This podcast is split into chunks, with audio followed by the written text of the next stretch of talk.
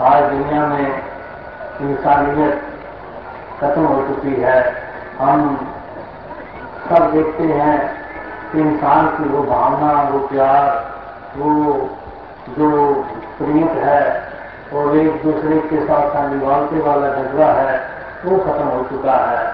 तो यहाँ आज दुनिया में सब दिखलावे की चीज़ की जाती है।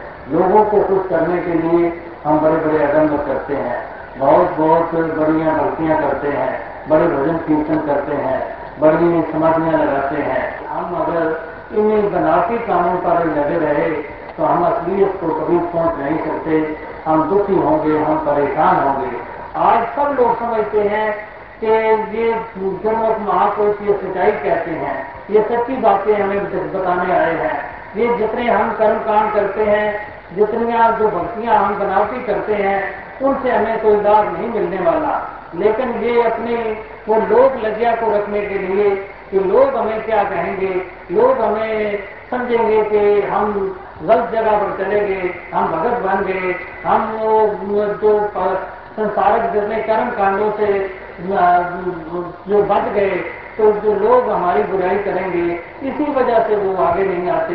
और कोई बात नहीं है, सब समझते हुए भी कि इंसानियत से दूर इंसान रहने लग पड़ा है। तो करता क्या है कि लोगों को प्रचार करने के लिए, लोगों में बड़ा बनने के लिए कि लोग लोग मेरी महिमा गाएँ, लोग मुझे श्रेष्ठ समझें।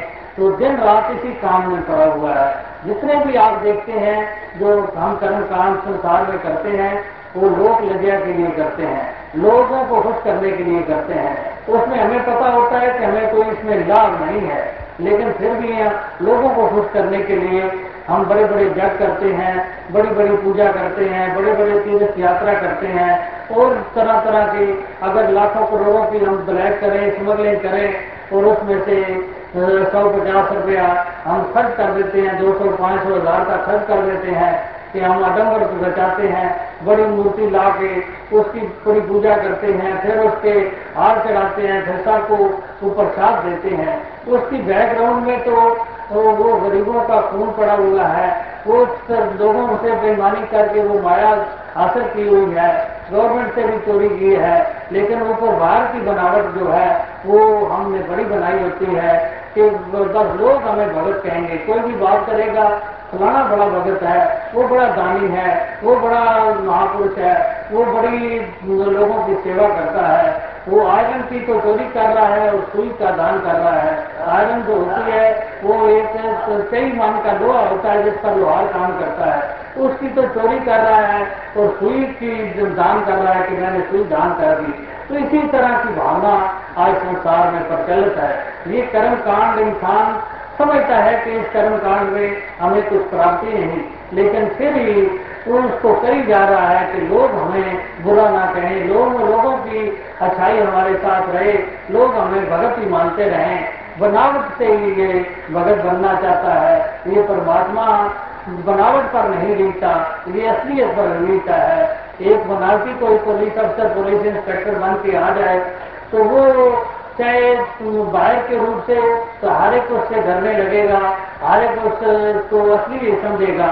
लेकिन जब उसकी असलियत स्पष्ट होती है, जब जब पूछा जाता है कि तुझे किसने अथॉरिटी दी तो क्या, कैसे पुलिस अफसर बने तो उसके पास कोई जवाब नहीं होता।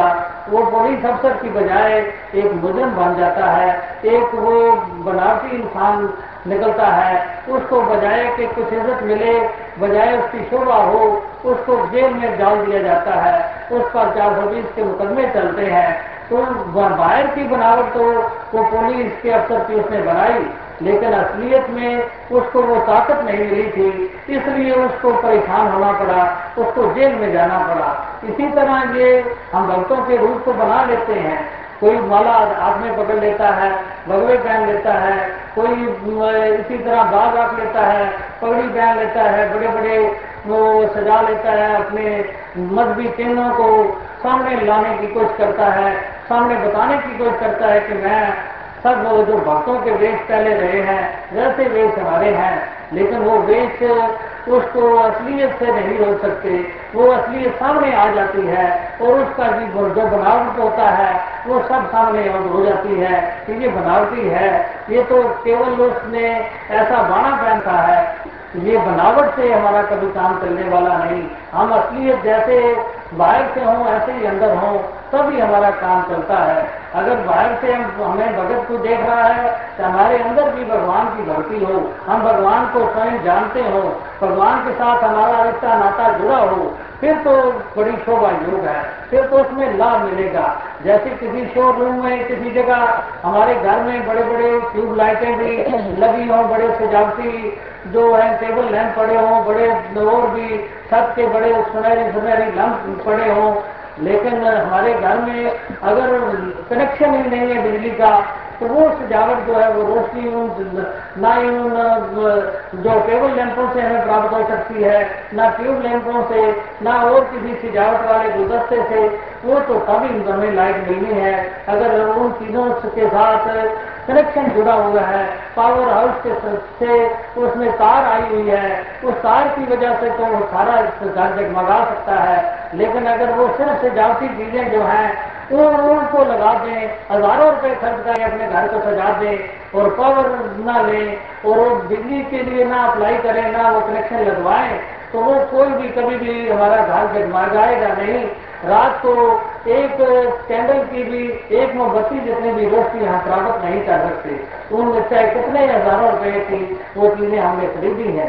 इसी तरह जब तक हमारे अंदर ये ज्ञान ही नहीं, परमात्मा के साथ हमारा नाता ही नहीं जुड़ा तो हमारी भी बाहर बाहर की अच्छी अच्छी बनावटें, हम बहुत बढ़िया बढ़िया कपड़े पहन लें, दुनिया को लुभाने वाले कपड़े पहन लें, दुनिया हमको बहुत ही संत और साधु फकीर समझना शुरू कर दे, दुनिया हमें बहुत ही उत्तम इंसान समझे, इससे कुछ बनने वाला नहीं। जब तक हमारा कनेक्शन इस परमात्मा से नहीं जुड़ा, तब तक ये इंसान भगत को लोग कहते हैं कि ये इंसान जो है, ये पशु समान है, इसकी कोई विशेषता नहीं। पशु भी खा लेता है, पशु भी अपना रहने की जगह बना लेता है।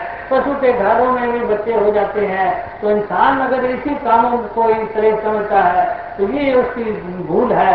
इससे ऊपर आकर इसने अपने निज रूप की पहचान करनी होती है।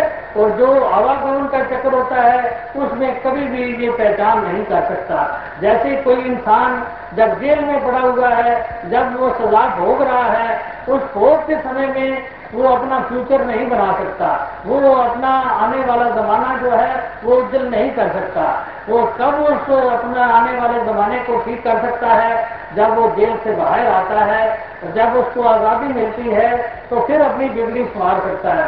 फिर वो अच्छे अच्छे काम कर सकता है, आम शहरी की तरह रह सकता है। फिर तो उसको कोई भी पुलिस वाले नहीं गिरते, उसको मुजरम नहीं करार दिया जाता।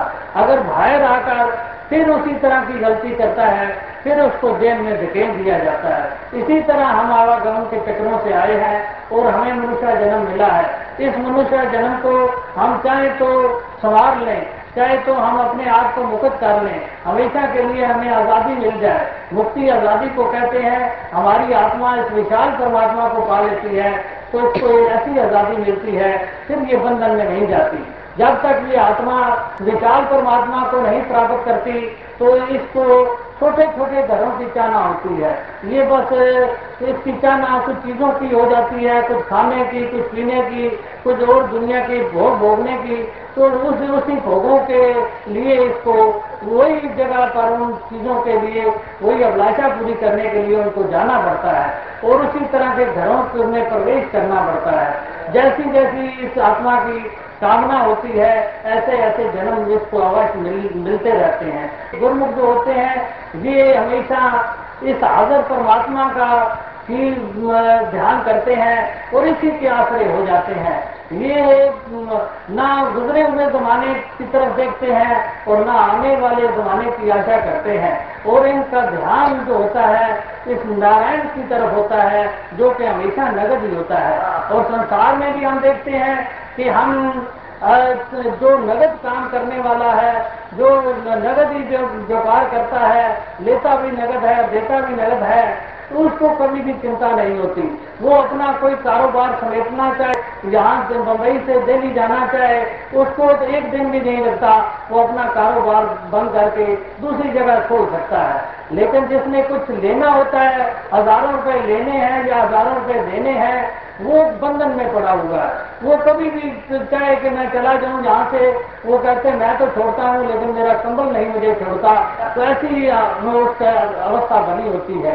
उसने हज़ारों रुपए देने हैं तो तभी वो चिंता में है तब भी वो परेशानी में है।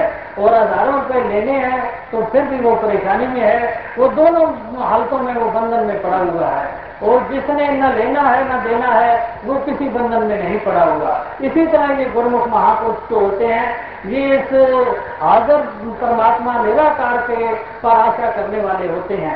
ये अपने गुजरे हुए जमाने पर भी इनको आशा नहीं होती और आने वाले जमाने को, को भी ऐसा नहीं समझते कि वो हमारा कोई भला करेगा। ये हमेशा जो हमेशा रहने वाला परमात्मा है इसके आश्रय हो जाते हैं और इसीलिए कोई भटकन की ज़रूरत नहीं रहती। ये हर वक्त ही इस परमात्मा में अभेद है और इनका आवागमन का चक्कर कोई बाकी नहीं रहता।